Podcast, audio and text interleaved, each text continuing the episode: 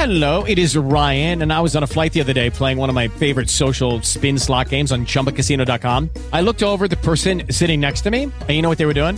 They were also playing Chumba Casino. Coincidence? I think not. Everybody's loving having fun with it. Chumba Casino is home to hundreds of casino-style games that you can play for free anytime, anywhere, even at thirty thousand feet. So sign up now at chumba casino dot com to claim your free welcome bonus. That's chumba casino dot com and live the Chumba life. No purchase necessary. V G W. Void where prohibited by law. See terms and conditions. eighteen plus.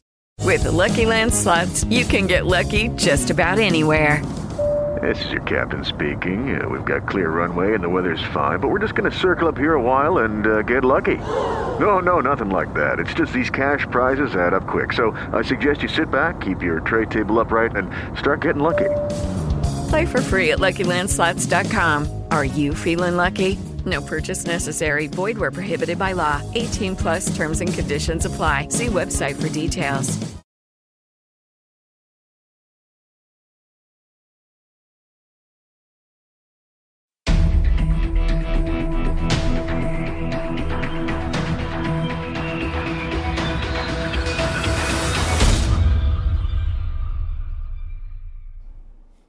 Buonasera e benvenuti cari amici di Visione tivù al nostro appuntamento della sera con il programma Dietro il Sipario. Rimaniamo insieme per commentare insieme agli intellettuali eh, liberi che ancora conservano eh, senso critico e eh, lucidità quello che accade in Italia e nel mondo. Come sapete oggi il Presidente della Federazione Russa Vladimir Putin ha eh, parlato e ha detto cose molto importanti, ha lanciato anche alcuni avvertimenti, ha spiegato che la Russia è sempre pronta a, a trovare una composizione ai conflitti, ma che nel caso in cui l'Occidente dovesse continuare a voler risolvere la questione solo con i muscoli, ha precisato, come abbiamo tra l'altro titolato, che l'arsenale nucleare strategico di Mosca è eh, pronto. Vi presento i miei ospiti da Berlino, è tornato a trovarci Moritz Enders, ciao, grazie per essere con noi. In trasferta a Soci, Andrea Lucidi. Ciao Francesco, buonasera a tutti. Alberto Contri dall'Italia. Da Milano più chiaramente, da Milano. Eh, insomma, dalla Padania, dalla Padania Alberto sì, Contri. Ah. Primo servizio della sempre brava Lilligolio. Le bombe atomiche sono pronte per l'uso. Lo ha annunciato oggi il presidente russo Vladimir Putin durante il suo annuale discorso sullo stato della nazione. Queste le sue parole esatte. Le armi nucleari strategiche della Russia sono in pieno stato di prontezza per un utilizzo garantito. Va sottolineato l'aggettivo strategiche. Finora infatti si era parlato delle più piccole armi nucleari tattiche. Secondo il presidente russo, il mondo è minacciato da una possibile guerra atomica a causa dell'Occidente, che al posto della Russia vorrebbe uno spazio dipendente, in declino e in via di estinzione. Tuttavia Mosca non discuterà con Washington di stabilità strategica senza tenere conto dei propri interessi nazionali. Se si vuole discutere di questioni importanti per l'intero pianeta, ha detto Putin, allora ciò va fatto nella sua interezza. L'Occidente ha provocato i conflitti in Ucraina, Medio Oriente e in altre regioni, ha continuato Putin, ma adesso sostiene che è la Russia a voler attaccare l'Europa. È una sciocchezza. Al contempo hanno iniziato a parlare della possibilità di inviare contingenti della NATO in Ucraina. Chiunque stia valutando la possibilità di un intervento in Russia deve ricordare il destino di coloro che lo hanno fatto in passato. Adesso le conseguenze saranno molto più tragiche per i potenziali invasori, ha detto ancora Putin. Dopotutto devono capire che anche noi abbiamo armi in grado di colpire obiettivi sul loro territorio. Quanto all'operazione militare speciale, ha detto che continuerà a perseguire i suoi obiettivi. Non abbiamo iniziato noi la guerra in Donbass, ma vogliamo finirla. Il discorso davanti al Parlamento è durato circa due ore e ha toccato non solo affari esteri e militari, ma anche interni, a tutto tondo. Le politiche industriali, sociali, alimentari, energetiche, tecnologiche e infrastrutturali della Federazione Russa.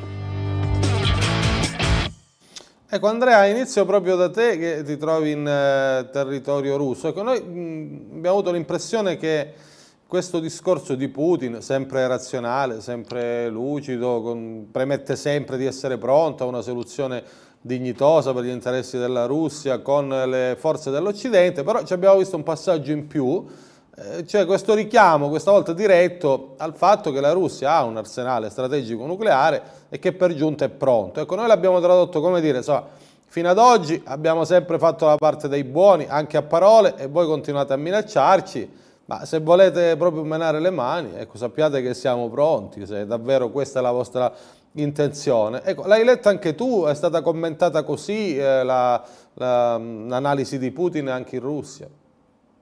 Sicuramente queste parole di Putin servivano a ricordare all'Occidente, perché Putin, essendo un politico molto, molto pragmatico e molto abile, quando parla non parla mai a vuoto, e quindi sicuramente queste parole servivano uh, a mandare un messaggio fuori dalla Russia e ricordare, come anche hai detto tu, che eh, la, la Russia non ha solo uh, eserciti convenzionali, non ha solo le grandi FAB che si sganciano dagli aerei, ma la Russia ha anche un uh, arsenale nucleare strategico, un arsenale nucleare che è pronto e che può oh, rispondere ad eventuali attacchi secondo la dottrina nucleare eh, russa, che però, va ricordato sempre, non prevede il primo attacco, a differenza della dottrina nucleare statunitense, una cosa molto diversa.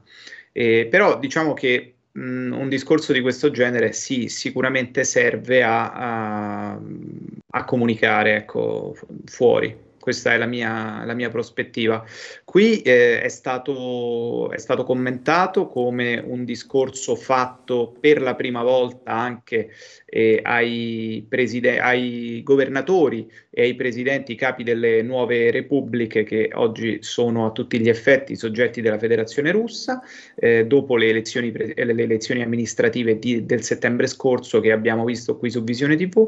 Tra tre settimane ci saranno le elezioni presidenziali, due settimane, quindi a maggior ragione eh, questo discorso ha una, una forza differente.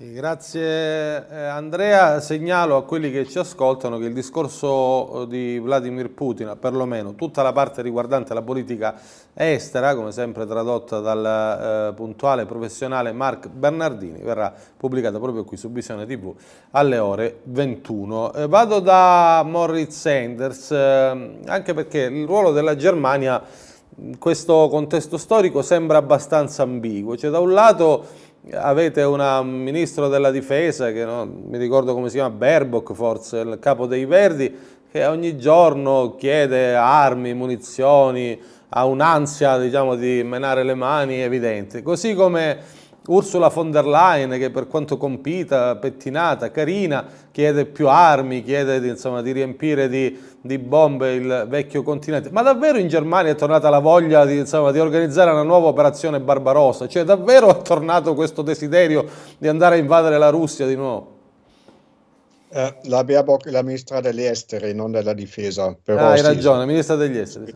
Dice in ogni funzione che ha, dice delle cazzate, questo per certo. Sì, sì. Questo mi pare una buona sintesi. eh, sì, penso che c'è un, una, sono un po' isterici adesso qua al governo, perché stanno vedendo che si sta perdendo questa guerra, che ripeto, una guerra degli Stati Uniti contro la Russia, eh, come si fa attraverso la Ucraina. Eh, la Germania perde tantissimo in questa guerra, perché il nostro alleato naturale, come l'alleato naturale di tutta l'Europa, sarebbe la Russia, no? Perché i russi ci hanno fornito sempre il gas, e, e il petrolio, così, e questo ci ha permesso di avere un'industria abbastanza, abbastanza forte in Germania. Adesso questo non c'è più e quindi la Germania fallisce. Io non capisco bene quello che fanno i politici tedeschi, che sono tutti isterici, sembrano, eh, hanno un, una, un linguaggio molto bellicoso, che comunque sono sicuro che questo la popolazione lo vede totalmente differente. Adesso per, per farti un esempio, che mh, adesso quando è morto Navalny, il novantanove per cento dei parlamentari tedeschi che dicono che è stato ammazzo, ammazzato da Putin, però hanno fatto una richiesta qua in, per la strada, il sessantadue per cento della popolazione, può darsi che pre- crede che sia stato ammazzato dai de, de servizi segreti eh, occidentali. Quindi c'è un divario abbastanza grande che si nota quando parli con la gente, quando c'è la politica, che comunque tutta nella, nella, i politici sono tutti nella tasca degli americani, no? Specialmente Scholz, che secondo me è corrotto, che eh, sta diciamo sotto pressione, che possono tirare fuori qualche informazione su di lui, quindi lui si deve adeguare. Ha perso completamente la vecchia eh, politica socialdemocratica di un Willy Brandt e un Helmut Schmidt, che sempre hanno cercato dentro dello possibile, eh, quello che permettevano l'americano, però dentro dello possibile, di eh, arrangiarsi con la Russia e diciamo avvicinarsi alla Russia. È stato un, un gran beneficio anche per l'industria tedesca, eh, che adesso tutto qui sta, sta, eh, si sta perdendo. Io penso che eh, la politica tedesca è divisa fra dei ideologi come la Baerbock, che sono completamente pazzi, che non, cioè non, probabilmente non hanno cervello per capire quello che sta succedendo sul piano geopolitici, eh, sul piano geopolitico, e quello che, quelli che sono diciamo in tasca degli americani perché ne approfittano economicamente per qualsiasi motivo. Eh, credo che sia una tragedia, la tragedia più grande. C'è un detto di Bertolt Brecht che una volta ha detto che Cartago dopo la prima guerra ancora era una grande potenza, dopo la seconda guerra eh, ancora si poteva vivere in Cartago, no? La Cartago-Roma, la vecchia guerra, e dopo la terza guerra Cartago non esisteva più. E do- noi dobbiamo stare molto molto attenti ehm, a quello che stiamo facendo. Secondo me una tragedia immensa che sta succedendo, e devo dire mi vergogno, e lo dico apertamente, mi vergogno di quello che stanno dicendo alcuni politici tedeschi. Ecco, io ti ringrazio molto per questa tua eh, analisi, anche per questo paragone molto sensato e molto profondo con le guerre che hanno coinvolto Roma e eh, Cartagine. Ecco, non sappiamo se Scholz assomiglia ad Annibale, se sta in groppa agli elefanti. Ecco, di sicuro eh, sembra vivere su un albero. Ti chiedo un'altra cosa prima di lasciare la parola ad Alberto eh, Contri. Hai citato prima Navalny. Navalny è stato in un primo momento, eh, dicono, avvelenato in Russia, poi è stato eh, mandato proprio dai russi a Berlino a curarsi presso una clinica, eh, mi pare proprio nella tua città, e poi è ritornato da solo, senza la moglie Giulia, che adesso eh, insomma, lancia parole di fuoco dal Parlamento europeo, per farsi arrestare da solo in Russia. Ora, la teoria qual è? Che Putin lo avrebbe mandato in Germania per farlo curare lì e poi per ammazzarlo dopo una volta rientrato, cioè non ha tanto senso. Ecco, perché è andato in Germania a curarsi e poi è rientrato in Russia senza Giulia? Cosa, cosa dicono i giornali tedeschi? Ma quello che dicono i giornali tedeschi penso che sia abbastanza assurdo, no? Perché ovviamente se i russi tentano di ammazzare Navalny con Novichok, evidentemente poi non lo mandano in Germania per curarsi, a parte che si dice che diciamo il veleno più, più efficace del mondo e nessuno lo sopravviverebbe, no? Quindi per quanto io ho capito lui è stato ammalato per antidepressivi, lo hanno mandato in Germania e poi non si sa quale giro ha fatto, e prima o dopo quando hanno aggiunto qualcosa, non so a che, che punto è stato, chi ha intervenuto a che punto. Eh, però sicuramente non è stato che i russi hanno tentato di ammazzare Navalny, non ne sono riusciti, dopodiché non essere riusciti lo mandano in Germania, una cosa completamente bizzarra, no? Come se uno pensa nella logica di tutto questo. Poi per, quando è tornato, non lo so, forse si sentiva più sicuro, eh, alla fine si sentiva più sicuro in Russia che in, in, in Occidente, perché lui è stato un asset, no? Un, diciamo un vantaggio per segreti, se, se, servizi segreti, fin quando si pensava che potesse formare una specie di opposizione, però questo è fallito completamente, quindi lui è stato, non è stato tanto utile vivo ai servizi segreti occidentali, ma piuttosto morto, no? E quindi poi quando vediamo la tempistica che ci fu la grande intervista ehm, di Tucker Carlson con, con Putin, no? Qualche giorno prima della, della così chiamata conferenza della sicurezza a Monaco di Baviera, eh, proprio un pezzo drammaturgicamente ben pianificato muore Navalny, quindi io non lo so, non sappiamo di cui cosa sia morto, eh, però mi sembra un po' strano che i russi, dopo aver diciamo, avuto questo vantaggio della, della intervista con Tucker Carlson, si dovevano mettere in disavvan- disvantaggio ammazzando qualcuno che non aveva più nessuna funzione, no? Quindi questo sembra assurdo quando, quando te lo chiedi cui bono. Però quando questa è una guerra dell'informazione, la guerra dell'informazione qua in Germania lo vincono gli americani, però io credo che in altri paesi, parliamo della Cina, dell'India, dell'Africa, del Messico, quando ho capito ultimamente, gli americani non vincono più, perché questa assurdità eh, che ci vengono presentate qua in Germania alla televisione eh, de, dell'assassino Putin, eh, questo lo credono solo diciamo alcune, pochi, pochi che lo credono, eh, fuori dalla Germania credo che non credi a nessuno a queste cose. Sì, grazie eh, Moritz, anche io credo la stessa cosa, cioè, credo che serviva dare una risposta diciamo, dopo il, lo straordinario successo dell'intervista di Tucker Carlson a Putin. Evidentemente è possibile che alcuni mondi si siano giocati una carta, insomma abbiano deciso di sparare uno dei pochi colpi che erano eh, rimasti con lucida e perfetta eh, perfidia. Eh, Alberto, tu che sei un esperto di comunicazione, eh, conosci la figura di Putin, è un uomo al di là di quello che si dice, un uomo molto compassato, un uomo molto razionale, poco incline alla reazione emotiva e di pancia, è un uomo molto freddo, molto controllato. Ecco, oggi ho l'impressione che in quel passaggio sulla, sull'esistenza di armi nucleari in grado di colpire l'Occidente abbia voluto mandare un messaggio preciso. Ecco, secondo te si avvicina al punto di rottura? Microfono, Alberto. With the Lucky Land Slots, you can get lucky just about anywhere. This is your captain speaking. Uh, we've got clear runway and the weather's fine, but we're just going to circle up here a while and uh, get lucky. No, no, nothing like that. It's just these cash prizes add up quick. So I suggest you sit back, keep your tray table upright, and start getting lucky. Play for free at lucky land slots dot com. Are you feeling lucky? No purchase necessary. Void where prohibited by law. eighteen plus terms and conditions apply. See website for details. With Lucky Land Slots, you can get lucky just about anywhere. Dearly beloved, we are gathered here today to... Has anyone seen the bride and groom? Sorry, sorry, we're here. We were getting lucky in the limo and we lost track of time. No, Lucky Land Casino, with cash prizes that add up quicker than a guest registry. In that case, I pronounce you lucky. Play for free at lucky land slots dot com. Daily bonuses are waiting. No purchase necessary. Void where prohibited by law. eighteen plus. Terms and conditions apply. See website for details.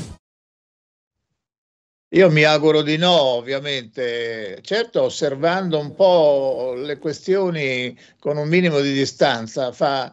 Fa, già fa molta impressione vedere le reazioni. Sono settimane che diversi leader, Macron in testa, che poi però è stato frenato dai suoi colleghi europei, ha cominciato addirittura a parlare di mandare soldati in Ucraina, eccetera, eccetera, eh, e, e nessuno dice niente. Già ieri, quando si preannunciava che Putin avrebbe detto qualcosa del genere, i titoli dell'ANSA, che oramai un tempo era la più importante agenzia di notizie, adesso sembra il bollettino della, della C I A, eh, eh, titola eh, Putin eh, minaccia l'Occidente. Eh, eh, è stato minacciato fino all'altro ieri, fino a ieri, e vabbè, e quindi già questo. Però eh, ascoltando quello che diceva Eh, Maurizio, eh, voglio dire, da Berlino, è, è molto interessante, perché bisogna ragionare sul cui prodest eh, e, e gli atteggiamenti americani o dei servizi comunque inglesi americani sembrano improntati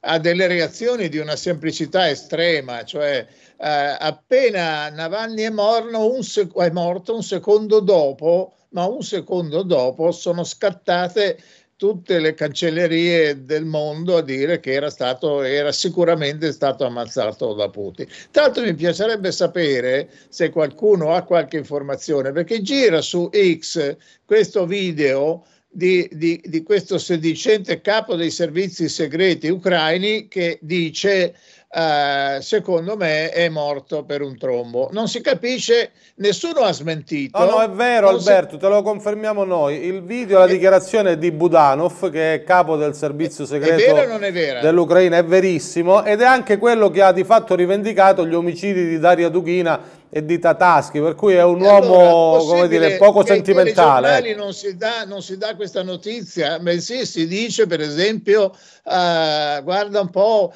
Putin è stato ucciso il giorno prima dello scambio possibile di prigionieri perché gli, i russi non volevano liberarlo, e, e, dic- e non dicono nemmeno c'è questa ipotesi, dopo che questa notizia è stata data ufficialmente. Quindi noi viviamo veramente in una guerra di propaganda spaventosa. Quello Quello che a me preoccupa di più, dopo aver fatto un giro dei miei contatti internazionali, ehm, diciamo interdisciplinari, perché qui c'entra anche la finanza, perché in giro, diciamo, ci sono una serie di dottor Stranamore ehm, che ehm, immaginano di coprire una grandissima crisi di carattere finanziario che sta riguardando l'Occidente, le banche occidentali, ma soprattutto l'America, seppellendole sotto delle macerie di una guerra, come già è successo anche in passato.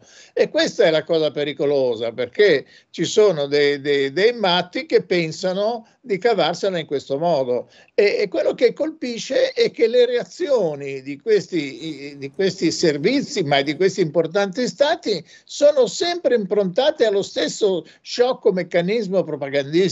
Fanno venire una cosa, vi ricordate quando avevano detto immediatamente che il Nord Stream era stato sabotato dai russi stessi, ma così come quando ci hanno detto che il, il virus era figlio della zoonosi dal pangolino e dai pipistrelli che stanno a quattrocento chilometri da Wuhan. Cioè le balle più spaventose vengono accreditate e, e, e poi ci vengono fatte digerire. Purtroppo eh, oramai io mi sono reso conto, girando un po' l'Italia e incontrando un sacco di gente, che la, la, eh, questo cosiddetto bias cognitivo, cioè questo schermo che la gente si pone di fronte, funziona alla perfezione. Cioè se uno ha una sua ideologia non lo schiodi neanche a morire, neanche con dei fatti concreti. Eh, fai vedere il video in cui il collaboratore di Navalny chiede soldi a servizi inglesi e, e, e ti dicono no, ma Navalny è un eroe della resistenza. Dico no, guarda, quello era probabilmente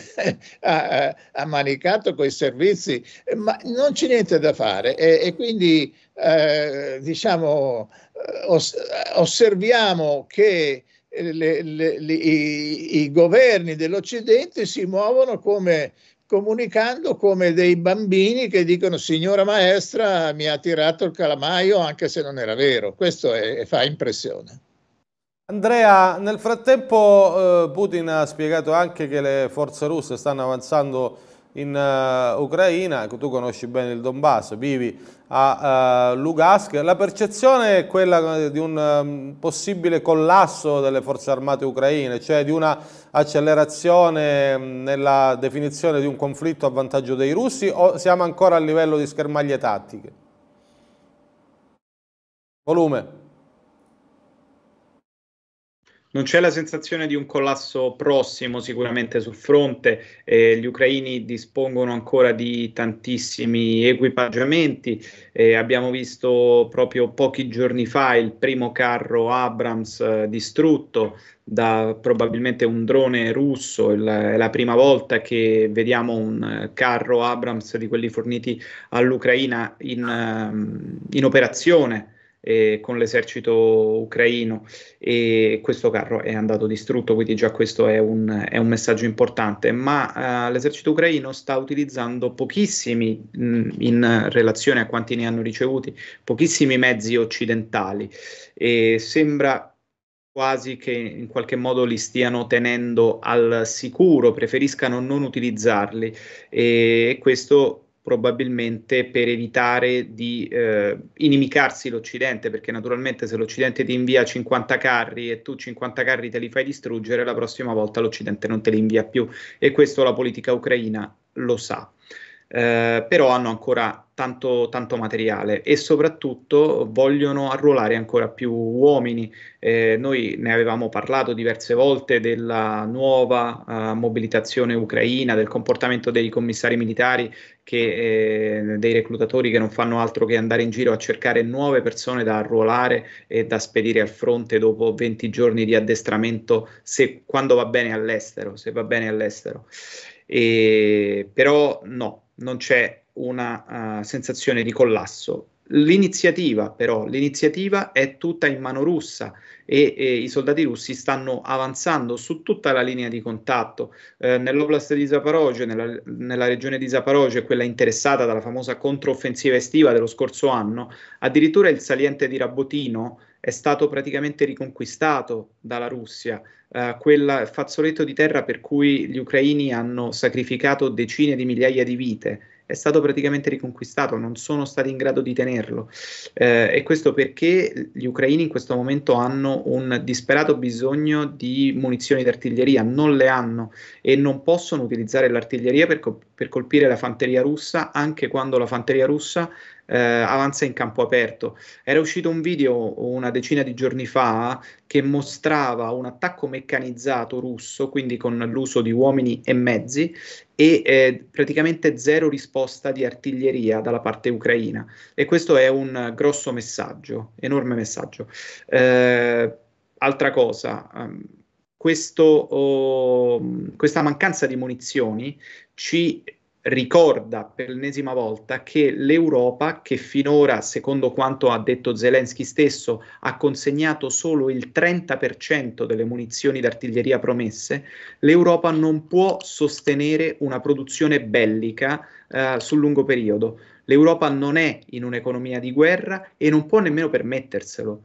Uh, perché aumentare gli investimenti e il denaro pubblico nel budget della difesa uh, comporterebbe gravi tagli nel budget sociale, nel setto- nei settori sociali, negli ospedali, nelle scuole, che, per fare eh, insomma un, uh, un esempio in casa nostra, eh, in Italia è già uh, un settore abbastanza in crisi, un settore abbastanza delicato.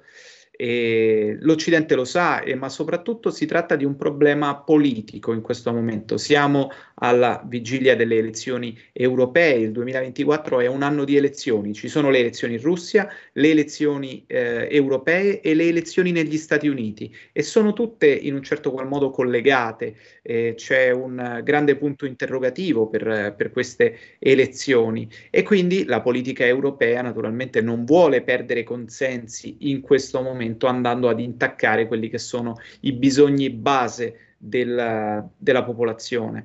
E tutto questo naturalmente va nuovamente a smentire tutta quella retorica sul sosterremo l'Ucraina fino alla fine. In realtà sosterranno l'Ucraina fin quando la cosa gli converrà, e ce lo ha dimostrato anche Giorgia Meloni recentemente con questo accordo di sicurezza sottoscritto a Kiev, che eh, poi, leggendo il testo, si è rivelato un... Um, poco più veramente di un memorandum firmato perché tutto sommato siamo paesi amici, ma nei fatti, se si legge il documento dell'accordo di sicurezza, nessuno è vincolato a fare niente, quindi che accordo di sicurezza è? E questa è un po' la, la doppiezza dell'Unione Europea, lo vediamo sulle munizioni e lo vediamo anche nella politica tutti i giorni.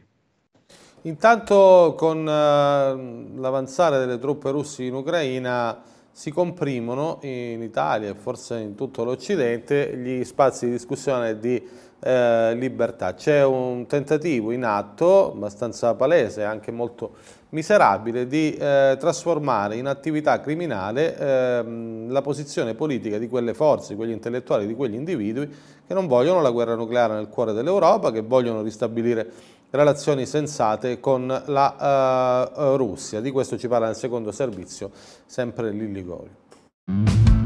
I servizi segreti italiani schedano i pacifisti? È quello che si chiedono in molti dopo che è uscita la relazione dell'intelligence sulla politica dell'informazione per la sicurezza. È un volume che ogni anno il governo deve pubblicare per legge. Quello relativo al duemilaventitré ha centodieci pagine, dati interessanti e belle infografiche su scenari geopolitici, strategici e dell'economia globale. Il problema è che un capitolo intitolato Minaccia interna mette sullo stesso piano mafiosi, terroristi e movimenti politici. Dice che nel duemilaventitré l'anarco-insurrezionalismo alimentato dalla mobilitazione per Alfredo Cospito ha rappresentato nello scenario eversivo interno il più concreto vettore di minaccia. Poi parla dell'oltranzismo marxista-leninista, prodigatosi sulla scia dei conflitti in Ucraina e Medio Oriente, in iniziative propagandistiche e mobilitative dal respiro antimilitarista, antiimperialista e di decisa opposizione alla NATO. Aggiunge che gli scenari di crisi internazionali hanno influenzato anche l'eterogeneo movimento antagonista,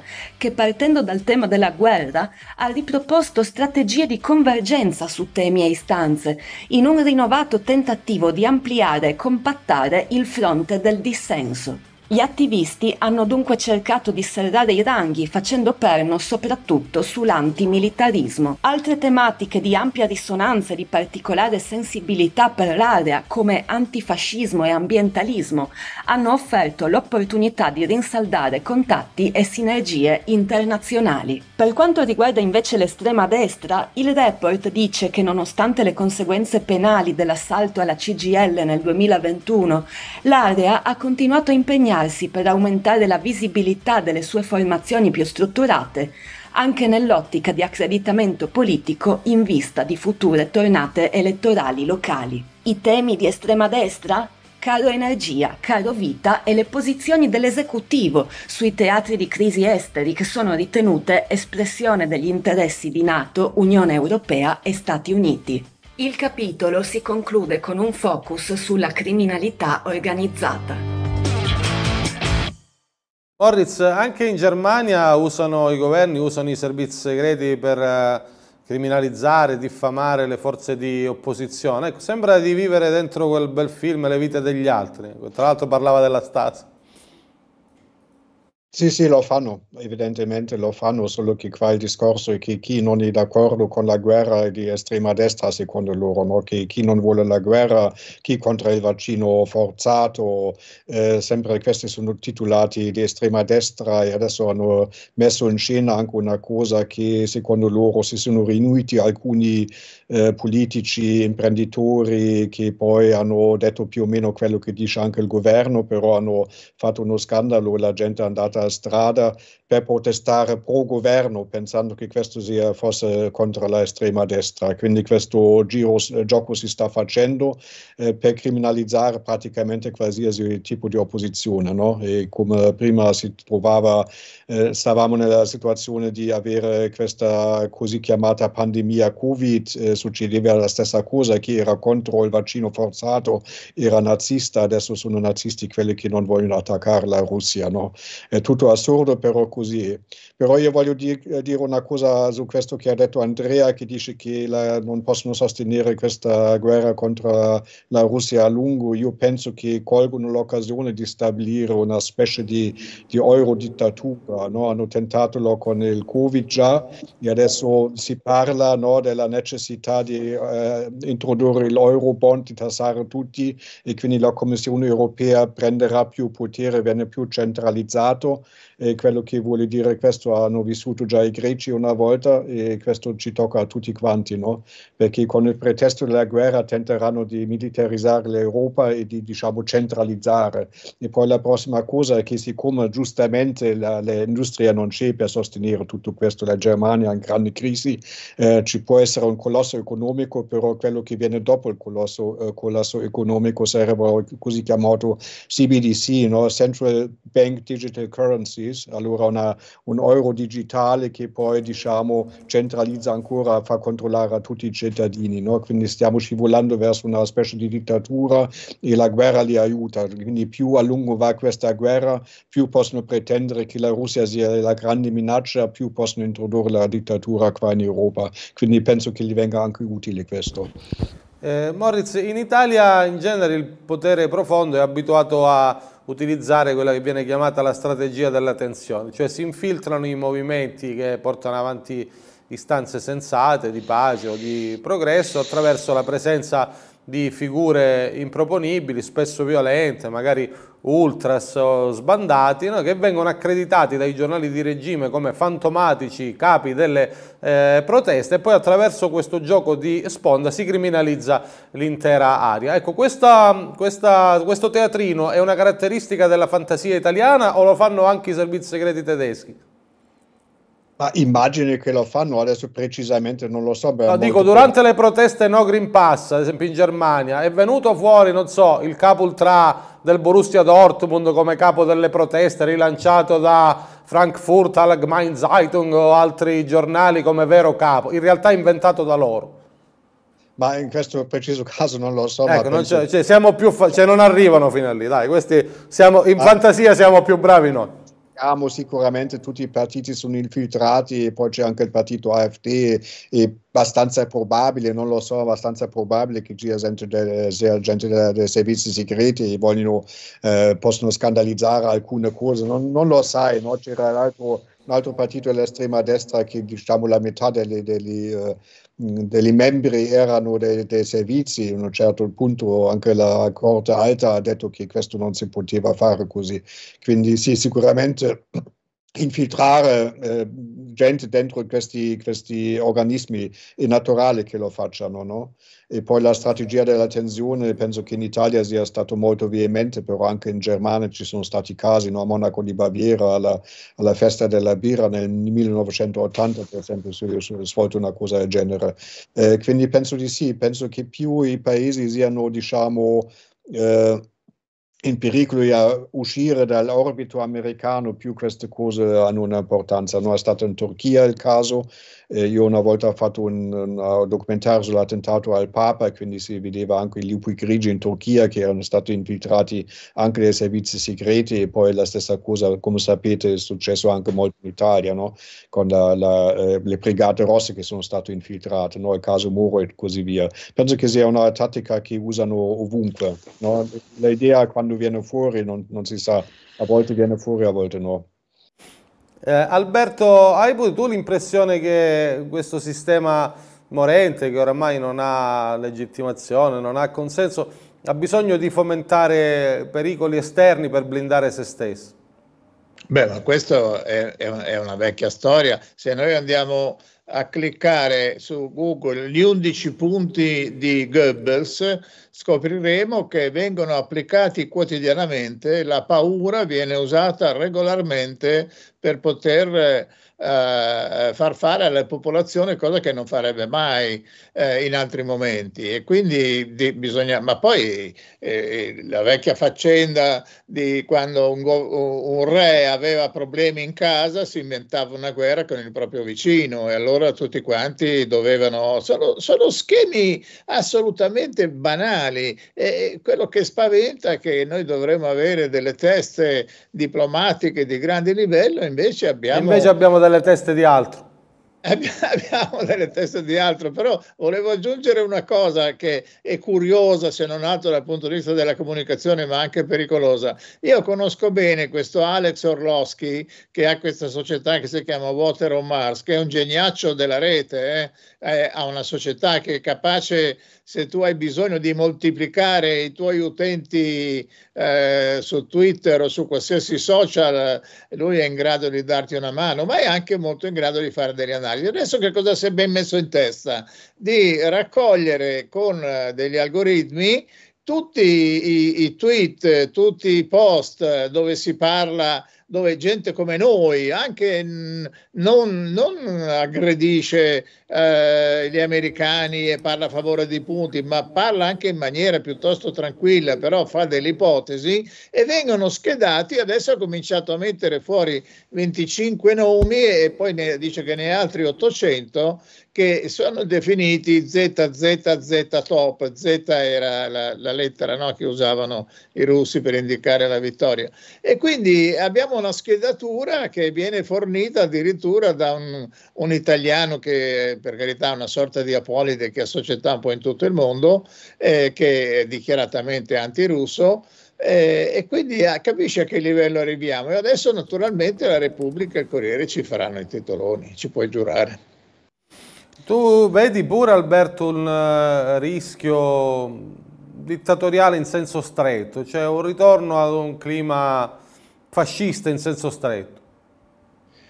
Ma eh, fascista, non so, non so se chiamarlo fascista, certamente un tentativo di controllare la popolazione sotto tutti i punti di vista. Adesso vediamo come andrà a finire il tentativo dell'O M S, per esempio, eh, che vorrebbe appunto mettere la mordacchia a tutti i paesi e decidere qual è la pandemia, quale non è, che, che, che medicine adoperare, che vaccini adoperare, eccetera, eccetera.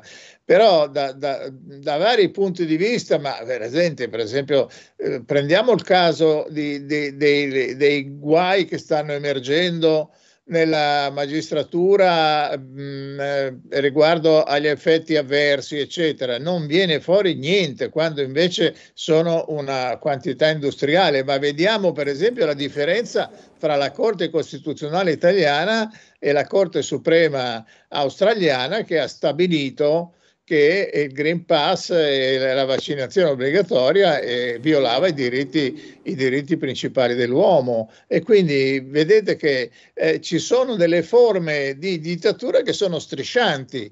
Io che osservo le, i mass media dal punto di vista strettamente professionale, eh, ogni giorno vedo delle menzogne, ma vedo anche le, anche le omissioni. Eh, ci sono dei trucchetti che tutti i giorni vengono praticati nei telegiornali che fanno impressione. Per esempio, ne cito solo uno: l'altro giorno, quando al T G due, mi pare, si parlava proprio di Navalny, eccetera, eccetera, e delle reazioni in giro per il mondo, eh, nel citare che eh, avrebbero dovuto citare che Uh, c'erano state eh, alcune osservazioni di, di, dei cinque Stelle, mi pare, di qualcun altro, che avevano tirato fuori il caso di Gonzalo Lira e di Assange, no? Allora uno, in un servizio di due minuti, per un minuto e mezzo uh, ti parlano di Navalny che è stato ucciso da Putin, e poi il servizio dice: citato anche Gonzalo Lira e Navalny, punto. Che non si capisce bene che cosa vuol dire questa frase, ma il citato era perché mettersi le spalle al sicuro, perché poi di fronte all'osservatorio di Pavia e a quelli che andranno a rilevare eh, il minutaggio e gli argomenti diranno: no, ma non è vero, noi siamo democratici, parliamo delle cose. Quindi la propaganda è molto sottile e devo dire, io sento di vivere le pagine di Orwell, ma proprio eh, ogni tanto gli do un'occhiata qua e là, le viviamo giornalmente. Abbiamo un grande fratello che o, o ci opprime con le bugie e, o con le menzogne, con le omertà e soprattutto con i mezzi di distrazione di massa, perché qui da noi si parla di Vannacci, si parla di Fedez, si parla della Ferragni, si parla degli assassini e, e tutte le cose più importanti naturalmente passano in secondo piano, salvo gridare che Putin aggredisce l'Occidente, quando è l'Occidente che sta aggredendo Putin da un bel po', oltre, escludendo la storia dell'Ucraina, diciamo.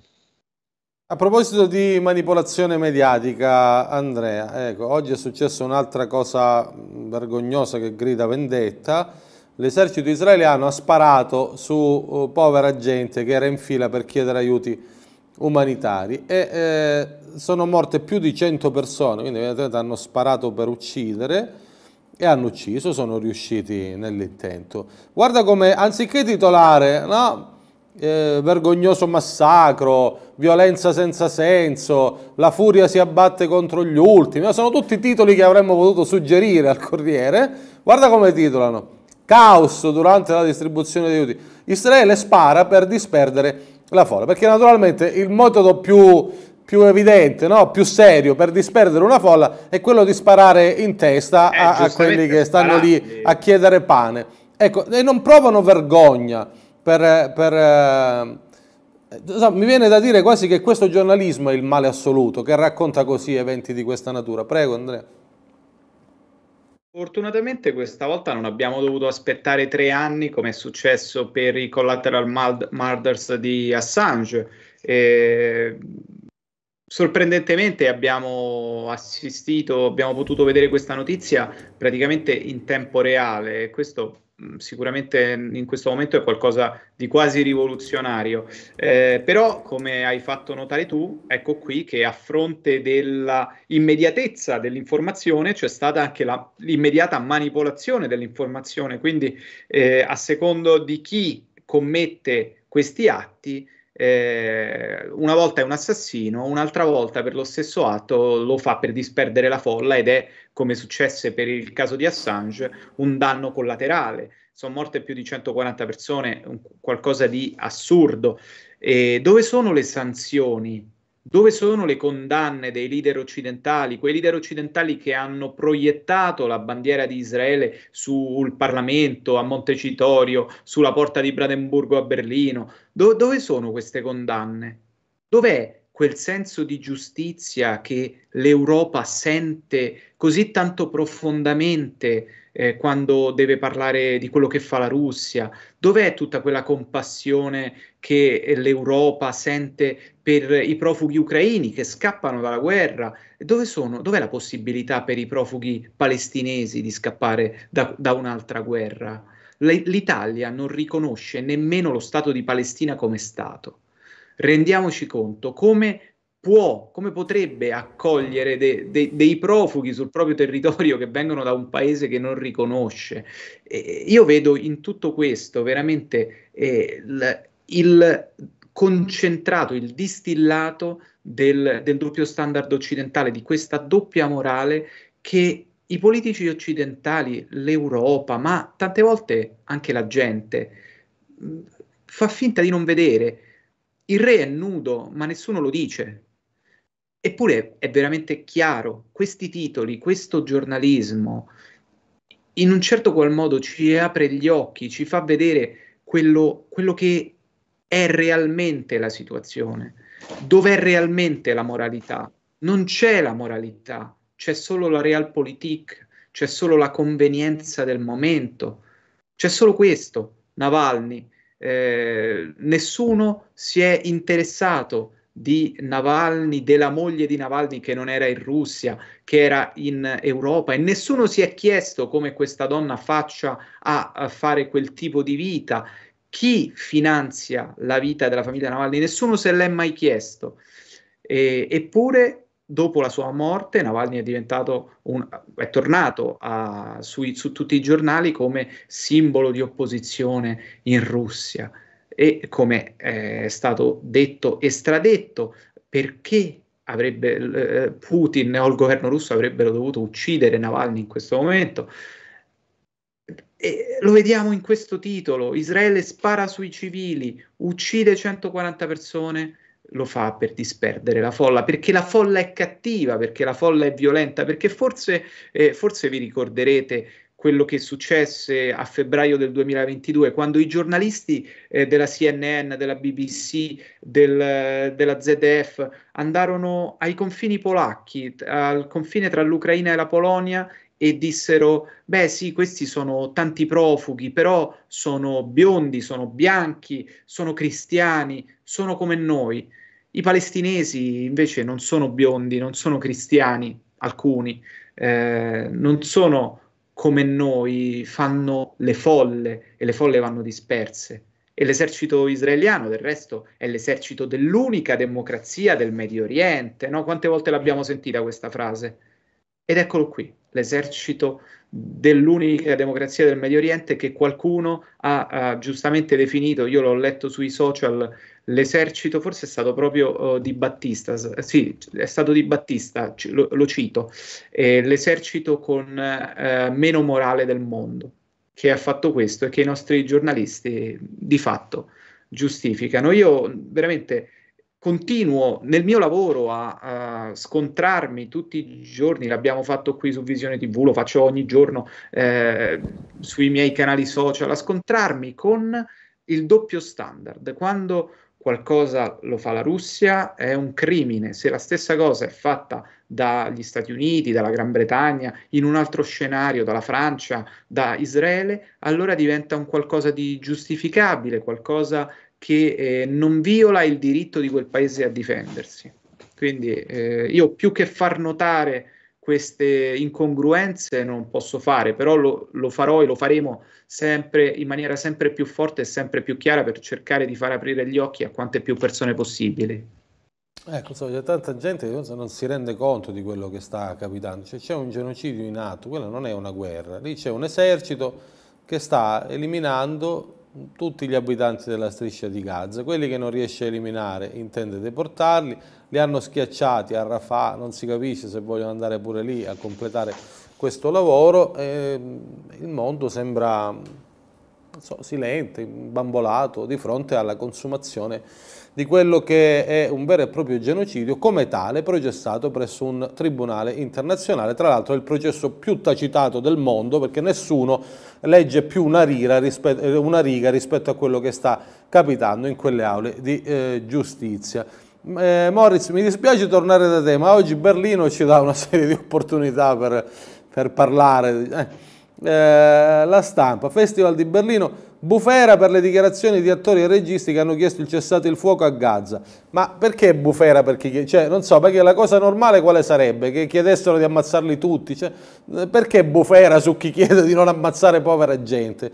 Cioè, cosa avrebbero dovuto fare? La ministra della cultura tedesca, Claudia Roth, dice dichiarazioni rilasciate sabato sera sono scioccanti. Il sindaco di Berlino Wegner dice che è inaccettabile, ma non so cosa si sarebbero aspettati, De, fuciliamoli tutti, mettiamoli nella camera a gas, cioè qual era una dichiarazione non scioccante?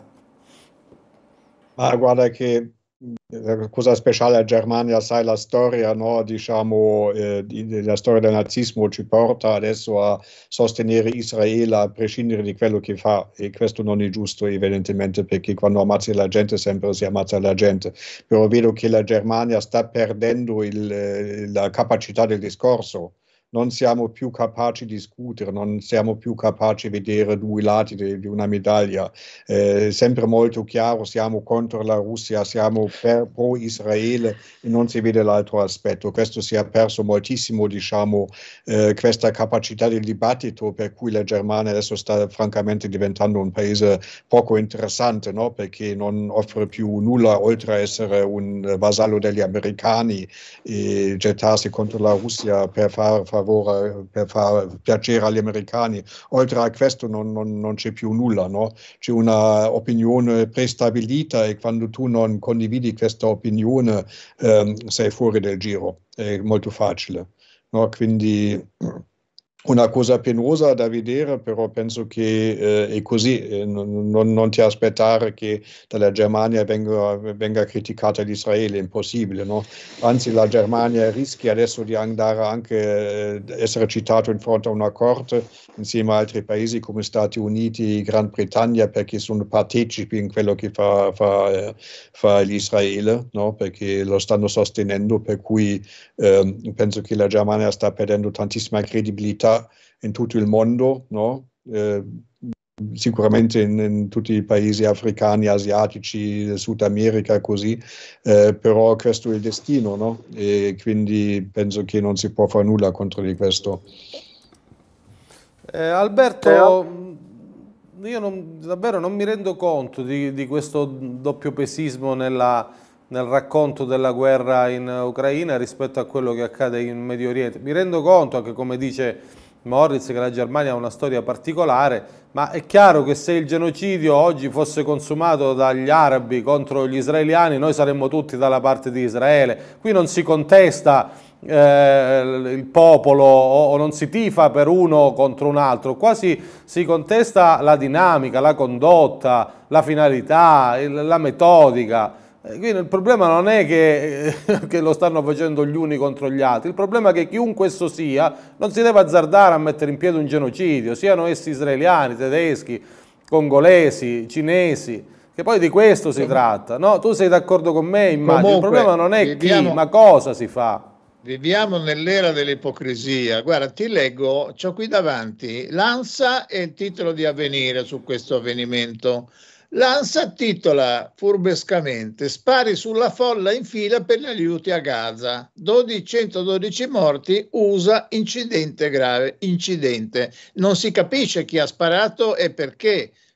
E mentre l'Avvenire, eh, viva Dio, titola "L'esercito italiano spara sulla folla calcata per gli aiuti". Vedete come si può dare la stessa notizia, una facendo credere che un incidente che magari erano spari della polizia eh, palestinese, per esempio, uno si potrebbe chiedere, visto che c'era una folla che disperata per cercare di avere qualcosa, mentre altri dicono eh, giustamente all'Avvenire che forse si sta lentamente pentendo di aver troppo, troppo sponsorizzato Israele a questo punto, eh, e poi questo continuo fare ricorso all'Olocausto che assolutamente come se per, per, cioè è chiaro che è stata una cosa enorme, terribile, tremenda, ma cosa c'entra? E poi quelli che gridano che non si può paragonare, ma francamente io il genocidio ce lo vedo, ma per esempio quando sento dire, um, le, leggo che Netanyahu dice ah, adesso siccome noi dobbiamo fare pulizia a sud eh, di, di, di Gaza, vi, al confine con l'Egitto, eh, si devono spostare, allora tu vedi questo milione e mezzo di persone che vivono disperati nelle tende al freddo, senza niente, senza servizi igienici, senza elettricità, senza roba da mangiare. E adesso, ma, ma sì. Noi li abbiamo avvisati, ma gli abbiamo detto di spostarsi, viva Dio, ma, ma tornino a nord, no? Si facciano una, una bella traversata del deserto per non, non mettersi davanti alle nostre baionette. Ma vi rendete conto? Io non lo so. Eh, quando poi si ascoltano i talk show italiani e senti gente che queste cose le dimentica completamente e ti sbattono continuamente in faccia il sette ottobre, che per carità è stata una cosa orribile, però ci sono anche coloro che pensano che anche questa sia stata un'operazione voluta. Eh. Andrea, in Russia si parla diversamente del conflitto mediorientale, cioè se tu confronti la narrazione italiana, cioè dove cento morti provocati da spari deliberati dell'esercito israeliano contro povera gente affamata diventano un incidente, ecco, in Russia viene raccontata diversamente questa tragedia. In Russia viene raccontata molto diversamente, ma non solo questo, non solo questo episodio, ma in generale tutto quello che sta succedendo a Gaza. La Russia si è eh, espressa più e più volte per un cessate il fuoco.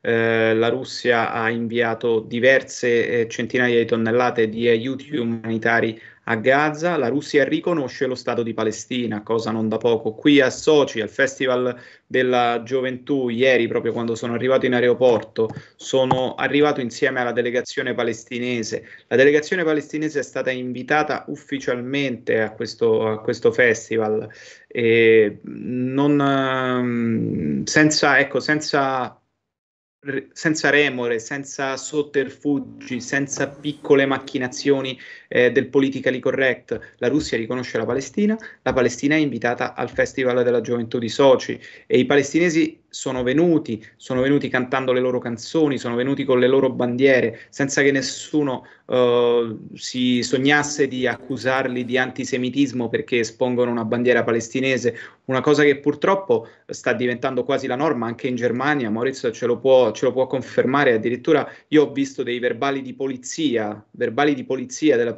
della polizia del Baden-Württemberg, se non vado errato, ma non ricordo la, la regione, eh, che sanzionavano una, una studentessa perché aveva gridato a scuola "Free Palestine" e l'insegnante aveva chiamato la polizia, eh, perché queste frasi, questi slogan pro-Palestina in Germania in questo momento vengono considerati degli slogan antisemiti, e a causa della storia del nazismo in Germania l'antisemitismo eh, nella Repubblica Federale Tedesca è eh, punito in maniera severissima. Il problema non è punire l'antisemitismo, il problema è non capire che eh, non si può accusare di antisemitismo chi è eh, per la causa palestinese.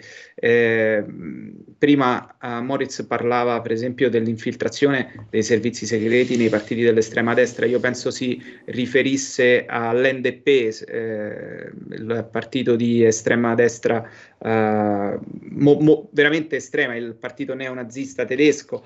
Eh, adesso accusano eh, A F D di essere un partito di estrema destra, ma secondo me è una valutazione sbagliata, ma vabbè, questo, su, su questo sorvoliamo. E, mh, queste manovre, que, mh, accusare di antisemitismo chi è per la Palestina. Eh, in Germania voglio ricordare che da febbraio duemilaventidue è proibito dalla legge, per esempio, esporre la Z, la bandiera russa o addirittura la bandiera sovietica nel caso questa venga esposta per sostegno alla Russia, eh, un paese che è stato liberato dal nazismo, da, a, dall'Armata Rossa, è già paradossale di suo, ma è, è questo che sta diventando l'Europa. Eh, ogni volta che c'è qualcosa di poco confortevole, eh, si mettono le gabbie e poi dicono che in Russia non c'è libertà. Io l'ho sempre detto, io oh, come reporter qui in Russia ho sempre lavorato liberamente, eh, senza nessuna censura, senza nessuna revisione del mio lavoro. Eh, in Occidente, paesi leader dell'Europa come la Germania fanno delle leggi per proibire simboli e addirittura per proibire le frasi di solidarietà alla Palestina. Qui c'è assolutamente un'altra prospettiva per questo conflitto. Le persone, e cosa interessante da, uh, da far notare, ricordiamo che una alta percentuale della popolazione israeliana è di origine russa barra sovietica, perché dopo la creazione dello Stato di Israele mol- molti ebrei emigrarono dall'Unione Sovietica alla Russia, e dopo la caduta dell'Unione Sovietica, la dissoluzione dell'Unione Sovietica, molti ebrei eh, russi decisero di andare in Israele, perché comunque era una sorta di paese occidentale. E nonostante questo, e nonostante il fatto che, che la Russia riconosce anche Israele, naturalmente, perché si è sempre detta, il governo russo si è sempre detto favorevole alla soluzione dei due stati, eh, non, mh, non mancano le critiche a Israele e la solidarietà neanche troppo velata del governo verso la Palestina. Lascio chiudere questa puntata a Moritz Enders. Volevo sapere, Moritz, se ci sono novità sulla questione del Nord Stream, ecco, che è stato fatto saltare palesemente dalla, dalla C I A. Ecco, immagino che Scholz non veda l'ora di avere tra le mani i responsabili per punirli, immagino che avrà protestato in maniera veemente con il governo americano, forse con quello inglese, ecco, forse immagino male. Ma sì, sicuramente può essere sicuro che il governo tedesco ha paura che la verità venga fuori. Tutti sappiamo che sono stati gli americani, però questo non si può dire. Eh, quindi questo Dico, è ma, stato scusa, la... ma come fa la pubblica opinione tedesca ad accettare l'idea di essere bombardata da, dall'in... di essere bombardata da un presunto alleato? Cioè, perché qui non stiamo parlando anche di una macchinazione, di una truffa, di soldi fregati, cioè qua stiamo parlando di una bomba. Come fanno ad accettare una cosa del genere? Eh, io non lo accetto, io vedo che questo è stato una, un atto di guerra degli Stati Uniti contro, contro il mio paese, però penso che la gente sia un po', diciamo, ehm, come dire, psicologicamente non in grado, perché c'è la, come chiamarlo, la... Ehm, eh, indottrinazione, la indottrinazione profonda che è stata per via culturale da, dagli ultimi cinquanta sessanta anni, quindi che, che come diciamo eh, sei una famiglia, lo zio di questa famiglia violenta la ragazza, però nessuno lo vuole che sia vero, quindi si inventano qualcos'altro, no? Quindi una cosa schizofrenica, non si ha il coraggio di affrontare la realtà, la verità, e questo è molto pericoloso per una società, perché una società ha bisogno di affrontare delle, delle realtà per poi tra delle conclusioni. Questo in Germania non succede, non succede più, né con il Nord Stream, né con il Covid, né anche con la Russia. E sono tutte cose sepolite dentro, se non dentro una tomba, e si spera che, che non vengano più tematizzate. Io credo che nel sottofondo queste cose siano cose molto pericolose per una, una società libera che non è più libera, una democrazia che non è più una democrazia, no? Eh, si vede che la gente ha paura, diciamo, anche il governo ha paura che questa realtà venga fuori, e per questo diventano isterici, per questo opprimono anche l'opinione pubblica e censurano tutto quello che va incontro.